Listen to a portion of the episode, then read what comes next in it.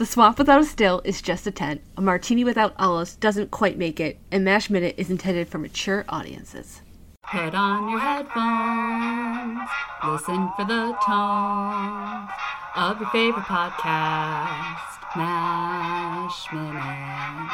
Well, it's a minute by minute detailed analysis of the movie without which the series wouldn't exist. Megan and Tierney, and guest will make three. Goddamn army, Mash Minute. Welcome back to MASH Minute, where we analyze the 1970 Robert Altman film and end up talking about the TV show one minute at a time. I'm Megan Coleman. I'm Tierney Steele. And I'm Jeff Ferry from Slycast, a Sylvester Stallone podcast. You're one of those too? Multi hyphenates! Jeff, how many pod? uh, How long do I need to keep you on the show for? That's it. I That's a- schedule this. Yeah, out. that's all I got. I, I'm done. Well, you can start another one before tomorrow. even that, even that one is stretching it a little bit. I haven't appeared on that one for like the last six months. There's no such thing. All podcasts are fine.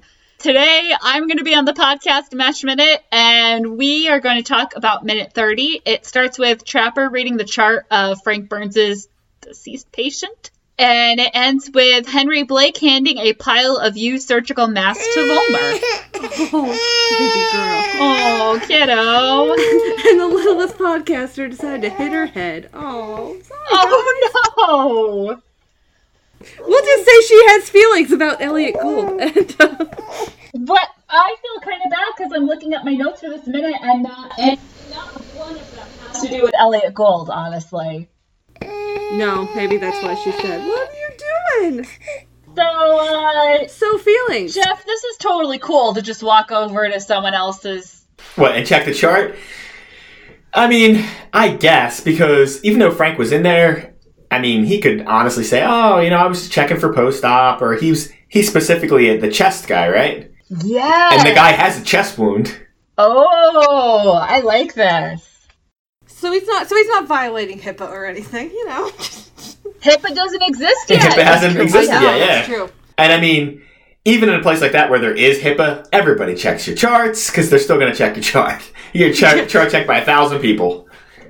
That's true. I, I, when my kid was born, he was a C-section. I was in the hospital for a while, and I'm pretty sure I met, and this was after 52 hours of labor. I'm pretty sure I met every nurse and doctor involved in that hospital. Yeah. And that's what happens, especially at a medical unit, especially in the military. After a while, it's just like you're just going to get so comfortable with everybody. It's just like, hey, we need you to come in here and, uh, you know, you're going to do whatever. Eh, whatever. Like, I don't care. Uh, everyone in here, you're going to live with these people all the time. Like, there's only so much level of privacy you can hope for. so, like, yeah, a guy looking at your chart is whatever, man. Go ahead. That's fair. That's what I ran into working at camp because you live there and you work there. And I remember after I left, I was like, I can live here or I can work here, but I can't do both anymore because I'm going to lose my mind. Well, and that's what happens. People literally lose their minds because they can't get away. Like these guys, if they're doing 12 hours a day of surgery, they do 12 hours of surgery and then they're at home with the exact same people they just did all that surgery with. so you better find some way to decompress your mind or you're going to have a problem. Yep. I have said for God, decades now because I'm old, there is no one on this earth that you hate so much that you wouldn't have some like fun memories with if you lived with them. And there is no one on this earth that you like enough that if you live with them, at some point you wouldn't hate them. Oh, you can have your best friend in there, the person, oh, we're the sweetest person. You're going to fight at some point and about, and about something dumb. But you will take it very seriously in the moment. Yeah. And it'll only be after you walk away when you're like, I cannot believe I was just fighting over who was reading, you know, whatever book was laying around. I was like, no, I already started reading that book. No, I'm reading that book. Insanity. I mean, I lived, I've lived in a tent before, but never one quite, well, first of all, they only had three people in their tent. At least I had eight in my tent. I want to hear more about this tent sitch because I've only seen fictional portrayals like this where there's, you know, officers and it's a few people to a tent. I think it's supposed to be four. Yeah. They they definitely fudge a They're supposed to have a fourth person there, probably. It's supposed to be four. And then or like barracks where there's, you know, 50 people Oh. in a in a it looks like the longhouses at the, Yeah. the Iroquois. places. Now, the only time on you- field trips yeah. as a kid. The only time I've done that was basic, because that's what basic is. Basic was like 50 to a bay. Yeah, you talk about, and then that is like, you mean privacy? What's that? Because, I mean, you have, there's only one shower. so it's like, hey, everybody. that's, you know, that's six, eight weeks. That's whatever. But yeah, the tent, I lived in two different tents. One had eight people in it, the other had six. They were the same size tent. They were, they, I think they were eight or 10 man tents. I can't remember. But we would hang, because you want to have some sort of privacy, we would hang sheets between the beds mm. just so people weren't like just staring at you all the time. I mean, you, you could just be like, like I don't need to see your face all the time. The one with eight people in it, there was nothing in there but beds, and we had a little bit like a storage area. The one with mm-hmm. six, those tents had been there for a long time. That was in Turkey, and they had like concrete floors. That place was like the Hilton compared to the other one. it had a TV in there. It had a phone line that we dug ourselves, that we stole from somewhere else. You live in the dream oh, right Oh, yeah. there. That was nice. It took us three days of digging to get that phone line in there because we had to do it at night where nobody could see it. So I mean, that, that was that was some like ma- that'd be like an episode of Mash of like where Oh, somebody like, all right, we I want a phone line, and I know there's one at that old abandoned tent. I I love and have loved my entire life in the movie Meatballs when they steal the air conditioner and then they blow the power for the whole camp, Yeah, plug it in in their cabin. yeah. And we did we uh, we literally had like a sitcom moment of like we spent three days digging this phone line up, reburying it so nobody would know about it. We run it all the way into our tent, and what don't we have? A phone, because no one thought of that. Like, oh, we're gonna need a phone at some point. Oh my gosh. This was like before, pretty much before cell phones, and even if we had them, we wouldn't have been allowed to have them with us because cell phones GPS your positions. But you could call on the landline, so we would call our bases, and then the base calls your home. So we would call home from there. It was good too. It, it took us like two months before we got caught. Hey, Somebody walked in one night unexpectedly, and somebody sitting there on like a phone, like, "Hi." do you just try and bluff your way at that point? Like, Well, it was a bad situation. Uh, it was our chief who would have been like, he's like the highest enlisted person. He walked in, someone's on the phone, which we're not allowed to have. People were smoking in the tent, which you were not allowed to do. and they were gambling with money on the table. You weren't allowed to gamble with real money. so he's just like, seriously, guys? Come on. Did that maybe help spread it around? Like, you can't be too mad about the phone because you're too busy also being mad about these other things. well, he said basically what ended up happening was he's like, first of all, you're going to tell everybody you have that phone so they can use it. he didn't ask where it came from, which was probably good. Um, the smoking in the tent, that was immediately outlawed. He's like, that is just, you're going to burn the tent down, you idiots. Like, no. He's like, you do, he's like, all you got to do is walk five feet outside. and then with the, the people who are gambling with the money, he's like, just buy chips. He's like, what's wrong with you? He's like, you're just being so lazy. So then we bought him a bottle of liquor for his, for being such a wonderful, understanding person. Aw. But this, uh, they were they were set up differently. Where I was at, they have their it looks like all their tents are kind of the same. Where I was, there was a female tent city and a male tent city, Okay. and they were separated. And we weren't allowed in the female tent city ever. That would have uh, put quite a damper on MASH at the TV show, at least. But they could come into ours. That was okay. oh, that double standard happens at, uh, well, yeah. Yeah. that was a big thing. at The I had a friend uh, who went to a Catholic college, and they were segregated by floor. And she had it was kind of like a bruise, but it was almost permanent. It was a scar because it had been years. Where she'd been up on the boys' floor, and they figured out they could climb out the window and reach down to their windows to climb. Uh, like if they knew the RA was coming, and she climbed out the window and got kind of stuck and actually bruised her leg so badly that it essentially was just like permanent at that point. Oh. Climbing down, you know, the outside of a brick building in New Hampshire. but yeah, it was one of those where the girls could be on their floor at certain hours and they could never be on the girls' floor or something. It's a it's a lovely double standard we have here in Western civilization. Well, I, I mean, I think their theory behind it was like the female tent city was all like locked down, so it was like that's how they kept shenanigans from going on. Where like the male tent city, the way you kept it from going on was like we were like more heavily patrolled, like there was people around, and we had nothing. There was no empty tents. There was no there was no place to hide and get up to anything. no closed officers club. Yeah, Oh, who would know? I was in the enlisted section with all the other rabble. That's true.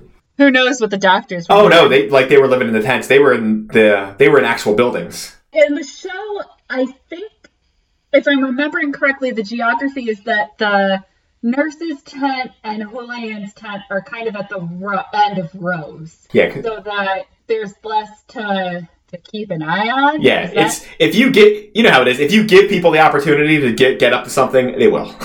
and even if and even if you don't, they still will, try. and they'll just find it. They'll find a storeroom. I mean, people are who people are.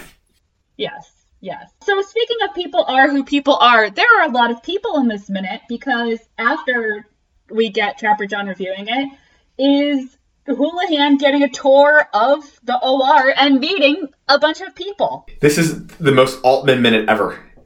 Where there's Oh, there's really? there's yelling out people's names, most of which you don't need to know, you don't care. It's like this is Captain Murrhardt. Okay, like do I know who that is? You're just throwing Right. names at me. He's Dennis, don't you remember? He's the one who's like, I'm Dennis, remember? I, I carried your bag. Yeah, I carried your bag. He's so awkward. It's very sweet. Murrhardt, I feel kind of bad. I totally did not pick up on that. Murrhardt is a captain, a surgeon, up here with the big boys, because I always think of him as being someone whose character was folded into radar. Yeah. Well, I mean, I think that's why he gets away with saying, "Yeah, I'm Dennis," because so he can use his first name with her, because they're all officers. Yeah. Oh, Well, they're they're yeah they're gonna keep going. Uh, the what really pisses me off is she then gets introduced to Captain Black, and he tells her his nickname, and she laughs like. Okay, yeah. is this going to come back later when she becomes one of the gang? Is this a little glimpse of she is career army? She's going to be driven insane, literally, by Hawkeye and Trapper John, but deep down, she's not a bad person. She's not bad. She's just really regimented. Mm. And a lot of her is, I think, she folds in with Burns real early on, and I think that kind of colors how her outlook is. At this point, she has not met Burns yet. She had never met Frank Burns, and she's just this person who, you know, is trying to salute, even though it's not appropriate. I mean, she's Would she she, gone along? she would definitely be that person who would be able to tell you every rule and regulation that there is. That doesn't necessarily make them a bad person, as long as they also know how to like, all right, well, ease up when you need to ease up. Which, you know, spoiler alert. Uh, hopefully, she does that by the end of the movie. I'm like, that person's never going to change. You just got to back it up, back it off a little bit. I thought it was funny. He says, you know, I'm Ugly John, and she's for it. I mean, uh, she's also being introduced, which part of it might be nervousness. Well, not to step on somebody's minutes later, but I know she gets mad about the Hawkeye thing later. yeah. But it's not because the officers call him that. It's because the enlisted men call him that. That's what pisses her off. Also, we're going to get into it later. I'm pretty sure at that point she is just latching onto the first thing that springs to mind. Yeah. oh yeah. rebuttal. Oh, she's just firing off at that point. Yeah, uh, but you make an excellent point because mhm, I've never been in the military, so I can say middle fingers to you, Blake. Oh, it's only you, Judson. Yeah. Screw you, Judson is awesome. Oh yeah, because again, because he's an enlisted guy, so it's like, oh, oh, it's only Yep. you. Oh, thanks. Yeah, you don't need to know the chief nurse. That's not going to impact your life at all. Yeah. But then we get Captain Sachs, which is my favorite because guess who this is? I was trying to get up to who it is. Yeah, hold on. No, it's, have it's the medical advisor. Uh, Dr. David Sachs, known for he has an IMDb page, known for MASH, filmography, actor, one credit, MASH, surgeon number one uncredited.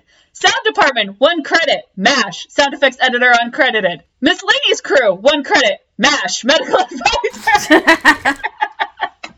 I hope he got seven paychecks for this. Let's hope.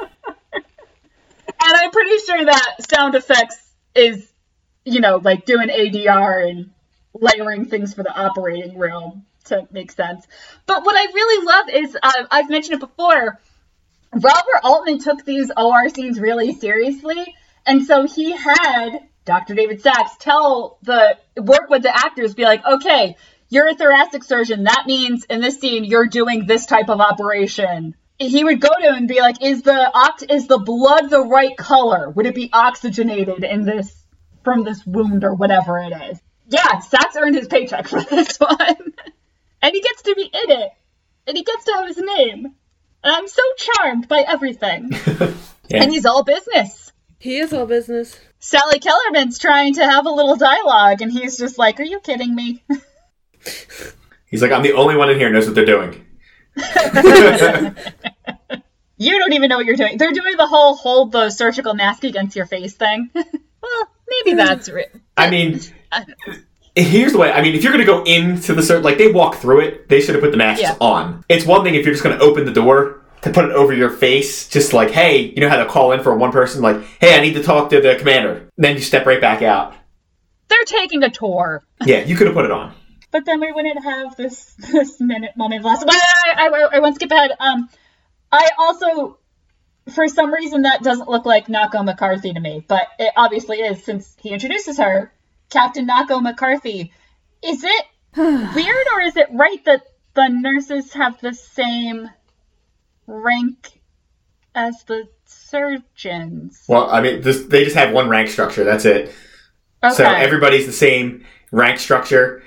She's a major, so obviously she's above all her captains. They're, I think all the other nurses are captains and lieutenants. yeah, yeah. Yeah, so the only people you're going to see for the officers are there's uh, second lieutenants, first lieutenants, and then there's captains, which is like Pierce and most of the nurses. The majors, which are just her and Burns, right? Blake is not a full colonel; he's a lieutenant colonel. That's why he also has an oak leaf. His is just silver instead of gold. Oh, But on the show, when when Potter shows up, he's a full bird colonel. He has a bird up there. It's got like a bird with like it's holding on to Yeah. something. So the, Oh that's how God. we refer to them as full bird colonels because they have the bird on there. That makes That so makes so much much sense, sense to that you know say that. that. Potter Oh. and Blake would absolutely not have the same rank. Yeah, because Potter's been around a lot longer. So Yeah. yeah, so if they ever give them the if they ever give his full rank, they'll say Lieutenant Colonel Mm-hmm. Henry Blake, and then the majors were below him. That's why whenever he would leave or Potter would leave, one of them should Yeah. be in charge. Even though I've watched many episodes where they're like, "We're just going to put Hawkeye in charge for no reason." Yeah, Hawkeye gets put in charge a lot, and I think it's just because by the time you're in the show and Frank is such a joke, nobody trusts Frank to be in. Well, and actually, even when Frank is in charge, Margaret's in charge. Yeah. Really, Margaret's in charge. I mean, the way that it really works, since this is a medical unit that's self-contained, it's just whoever the next highest ranking officer is, you're in charge. That's the way it works. Yeah. It doesn't actually have anything to do. The only time it doesn't work is if medical's mixed in with regular troops, because mm. medical people can never be in charge of non-medical people. So, like, if I was there and I was just a regular soldier, and what's his name's there, you know, Pierce is there, he's not in charge of me because he's just medical. Because medical has a different Geneva Conventions thing. They have their own thing. Like, if they get captured, they're not POWs. They're different. Like, on our ID cards, there's a little red cross on it to let you know that you're medical. Mm. So you're technically you're not a POW, you're a retained personnel. Which I don't know how that affects your life at all, but it's still not good. say, I'm sure that feels so reassuring. This is such a sweet, mo- like, Knocko, what are you doing? Yeah. Well, I mean, if this is the army, so I don't know exactly what they do, but like we don't salute indoors in the Air Force, so we wouldn't have done any of this. you don't ever salute inside. I don't think you do for Army either. I, I think the army does, but like they're weird, so I don't get into their whole thing anyway. I don't know what they're doing. I mean, maybe they do. I also don't. I, I'm guessing you never would salute in a surgical theater anyway. Yeah, that's that's. I, maybe Not to mention, I mean, do. I don't know how they're doing it. Everyone has a standard operating procedure how they do it. Normally, the rule is they're in a war zone. You wouldn't be saluting anyway because if so- oh yeah. if somebody sees you salute somebody, they'll shoot the other person because they think that they're an officer. oh. and that I've always heard that it's it's not an urban legend because you just said you don't do that in a war zone, but like that comes out of isn't that a World War II? I don't know what it goes back to, but I know it's it's always been what I've been what what I've been taught and done was just like you just didn't. Yeah. There was places where you didn't salute. You're back at home station, we, you know, you salute or whatever. But like again, I worked on the flight line. We never saluted. We walk right past the officers. Hey, how you doing, sir? Hmm. and look, they don't care because you think they want to spend all day saluting people. they got to salute more than enlisted people because they got to salute each other. The arms are getting tired. Yeah. We would walk away from each other. We at the end of the day, like a pilot just flew like a six hour mission. He'd be walking out to go home and we'd be walking into work. We would walk down the other way so he didn't have to walk past us and salute us. Aw. And we weren't avoiding him because like, ooh, I don't want to salute him. It was like, listen, that guy just was flying for six hours. He's lucky if he can move his arm. You were so considerate. You know who's not considerate? Blake. I know. Blake's just like Vollmer. he's just like yeah, he's just an absent-minded weirdo. You get a, he gets away with really it though because his his isn't coming from a place of malice. He's just like a dope. I love his part in the pun. Never apologize for your puns, Henry. Yeah. if you get the chance to make a pun, you do it. So it's it's Radar and Leslie following them on this tour, right? yes. Yeah. Okay. I feel like they're there because they're the two that always follow around Blake, but I want it to be for an actual reason and not suspicious to Houlihan, who just arrived here and doesn't know that Leslie and Radar are always around when Blake's around. Well, I mean, he's got to he's got to have his uh his secretary and his girlfriend with him. Oh, obviously. Um, I had to slow it down and watch it a couple times because I thought that's what I saw when when she salutes or when Vollmer salutes her, he Mm-hmm. salutes like a Brit, not like an American. Yeah, it's real. He salutes with his palm out, like hey, we don't do that. No, not at all. He's a he's an odd duck. He is a character that I've I've said before. I never paid any attention to whatsoever watching this movie as a casual fan. And the minute I started it doing the minute ha, I started this podcast, he became one of my favorite people to watch when he's in the scene. well, he's the not quite anti-radar, but he's the one like trying to do what they Yeah. want, and like people just Yeah. keep stepping in his way as he's trying to do it. He's trying so hard. and he's getting nothing back from any of these people. yeah, the officers don't care, and like the other enlisted guys just cut his legs out every time he tries to do something. completely and totally. And again, I I'm just a big old softy apparently. This is what I learned. I went into this podcast being Little Miss the Swamp Men and isn't Trapper cool and Hawkeye's the greatest and I still think Hawkeye's the greatest. But like, man, it's the little people that keep things running and are the real heroes of this movie. Well, I, I mean, this is a better representation you usually get. It's because this is how people really are. Everybody's in their own world of like, and that's how people act. Where they're like, they see somebody and they're like, oh, it's just you. Thanks. Well, I want to take just a quick moment to talk about Oh, It's Just You. I talked about Sally Kellerman a little bit and her height and where she was at when she took this movie and that it was basically her big break. She'd been in the biz for, I think she said 14 years at that point. But I really loved, first of all, just read her biography on IMDb. Hopefully, it doesn't change by the time this airs because I'll be really sad. Just enjoy the bias with which it is written. Both talking about her and MASH. Both she and the film were a spectacular success, with Sally the sole actor to earn an Oscar nomination for her marvelous work here. She shouldn't have lost, but did to the overly spunky veteran Helen Hayes in Airport. oh, I'm gonna, I'm gonna forward that to Jim O'Kane right now. yep. He's gonna take that personally. Yep, Sally's monumental break came, of course, via director Robert Altman when he hired her for, and she created a dusky voice sensation out of the aggressively irritating character, Major Margaret Houlihan, Ho- Margaret Hot Lips Houlihan. Did her agent write that in info? I don't know, but it is spectacular. So I had to suggest that our that our listeners read that when they need um, some amusement. It is it is really great. But I also really enjoyed shoot. I had to go grab that, so I lost the quote section. There's a beautiful part of her talking about her nomination, because of course she got nominated for multiple awards for this, but the Oscars was obviously a big one. And if you want to know who designed her dress when she went to the award, she sang at it. It was a whole thing. But I, I really love on her Academy Award nomination. It may sound like a cliche when someone who's up for an Academy Award says it's an honor just to be nominated, but it really is an incredible honor. Yes, it's true that the coolest thing is doing the work, being on the set, having a part you can sink your teeth into, and 5 a.m. burritos and donuts at craft services or hanging out in the makeup trailer. But being nominated is amazing because it's your peers' acknowledgement of your work. That's humbling. I love that she mentions the 5 a.m. burritos and donuts.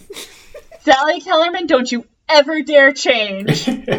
I love that. I I'm sorry. I know I read too much on this podcast. I had to read that. That just went straight to my heart. And it's funny because I'm I'm not going to name names because I don't want to get in trouble. I know someone who's worked with Sally Kellerman, and they were, how do I put this nicely? Less impressed. I think they were very politely trying to say that she was stoned the entire time. Which, when you're trying to film a scene and do lines, is maybe a little frustrating. Yeah. Maybe that's why she likes 5 a.m. burritos and donuts. Yeah. Oh, well, and the, the last thing I saw her in was work uh, guest appearances on Workaholics, where I bet they were all about the let's just get stoned and see what what turns up on and film. yeah. So I, I think it was just a uh, not a meeting of the minds situation. I it, wasn't like oh she's terrible, but I was like wow like I can't believe you got to work with Sally Kellerman, and they're like yeah. That's funny because if I see Sally Kellerman, the first thing that comes to my mind is not MASH, it is back to school. I don't think we've had a back to school reference yet on this podcast. That is absolutely where my mind. I've seen now. If, if I've seen MASH fifty times, I've seen that movie two hundred times. Which she would have enjoyed that because Rodney Dangerfield was a huge pothead, so she would have liked it there. Yeah. I I just I I I, don't know. I just from the faces they were making, I'm gonna guess that that was the deal. Well, uh, listen, if you if you listen to our coverage of Mallrats, I had one of the main actors in that. That was what everybody said about them. They said the same yeah, but thing. he said it himself. Yeah. It's a little different. and and that one is very obvious in the performance. And it doesn't even have the excuse of ah, it was the late '60s, early '70s. yeah. I'm trying to think if I had any, because I didn't look up. I should have looked up pictures of her from the Academy Awards. Megan, make a note. Make a note. Okay. I should find pictures of her to put on our social media when this episode airs. Luckily, we record super far in advance, so I have time to do that. Oh, I wish we did that. That'd be smart. Well, and yeah, Uh, well, the Littles podcast right now is destroying my living room, so you know. yeah. This is why I, I told her, I told Megan, we came up with this idea over a year before we started recording because in that year we both got pregnant, and I was just like, Megan, no, I can't. I am tired all the time. She discovered my tissue box and is throwing tissues everywhere. See, isn't it so much easier when they're to out and be a flower about? girl next year. That's what she's practicing for. Oh my gosh. oh my gosh. Yeah, although you have fun with scheduling too. Oh, my daughter is on my podcast like three weeks ago, yelling at me uh-huh. about podcasts. Oh. Oh, I gotta look that up. And she's like, How was "Do you make any money on these podcasts?" I keep waiting for uh, Tom Taylor's kid to start a support group for children of podcasters. Oh, I have to specify 1970. We want her from the, when she got nominated for MASH, right? Yes. Not other ones. Oh, that's a very 70s dress she's wearing. Whoa! Hey, kid, out! No. So I didn't have anything else for this minute, and I mean, really, the Sally Kellerman stuff could have happened anywhere. But I just thought this was a nice. It, technically, we met her two minutes ago, but we didn't really get to know. You're you're getting a little bit more of her personality here, and so far she seems totally chill. Well, and this is, but this is your first day at the work job thing, where you're just like you're putting on the good face. Hey, everybody, it's nice to meet you. oh, you you've got a funny nickname. You're funny nickname guy. Yeah. That's fine. I'm sure everything will be great. Oh yeah, she'll integrate perfectly. This is boding so well. Jeff, I cannot let you leave this minute, though. I'm, I'm going to drag you back tomorrow. I hope it's okay. But I cannot leave you. Le- let you leave a minute without plugging a new podcast. So, All right, I, I will plug uh, my last, but was actually my first podcast. Was uh. Slycast, a Sylvester Stallone podcast, where we do Sylvester Stallone movies one at one at a time, one movie at a time. Let me stress that. Howard. Well, and we started out doing more. The first couple episodes, we did like three or four at once, and we were like, "This is not sustainable." but then we realized we started doing a bunch. We did about two years straight. We got up to like the early '90s, and then everyone got very, very busy. The guy, one guy we had on the show, is a um, Stallone impersonator, and he got like for real famous. So he's out in. He might be back now, but he was out in California because he has a movie called The Pretender about him. Oh, Yeah, I know that one. yeah, that's Mike Kundi's on my podcast. it's all about him trying to be just like Rocky. He does a Rocky tour in Philly. It's amazing. Wow. And then one guy moved to Vegas, and then I still had my other podcast. So it's just like, hey guys, we're never gonna do this again, are we? like, special meetup episode. well, occasionally we throw the JV guys in there, like Ryan Rebalkin and Doug Greenberg from uh, Rocky Minute. We let them run some episodes. we let the you let the little guys in there. Oh, it's only you, Judson. That's it's only you, Greenberg. Oh, I'm not going to forward it to him, So, but I'll here- no, here's what happened. This always Yeah. happens if you ever say something on a podcast about somebody, you'll forget about it. And it'll be like four months later, the podcast episode will air, and the person will listen to it, and you'll get the text message like, oh, I heard what you said, and you're like, I don't remember. Yep. Listen, um, especially on my podcast, I say a lot of things about a lot of people. I do that to Christy Porter all the time because I have one of those obnoxious, me- like I remember everything. And so we'll be having a conversation. I'll make a joke about it. It'll air on a podcast weeks later and she and she'll get put on the spot like, oh, do you remember that? And she's just like, I don't know what she's talking about. like, we had a whole conversation. She goes, I got I got nothing in the moment. Yeah, it's mostly my co-host. My co-host is definitely my whipping boy. Like I, Oh. def- I attack Chris all the time. Well, we're just all a bunch of great co colleagues here, co-workers. What what would you say in this operating room? Because I think he's Blake is trying. Yeah, Blake Blake is doing what he can. Blake is limited by the fact that he's a goofball. Wait a second, Blake is actually doing his job in this minute. I mean, he's doing what he's supposed to. He is showing her around. So Yeah, just you know, in his Blake way. Last minute we had the Frank Burns way, now we have the Henry Blake way. so we are going to continue, and for those who are listening who know how I invite guests on the show, because I don't just Jeff, I don't just do it by week. I've been kind of chopping things up. You may be saying like, this makes no sense. But H- Houlihan was introduced, then we went to the OR, now we're back from the OR with Houlihan. Perhaps everything will collide in minute 31. Ooh, perhaps I am a little bit smart there. Oh.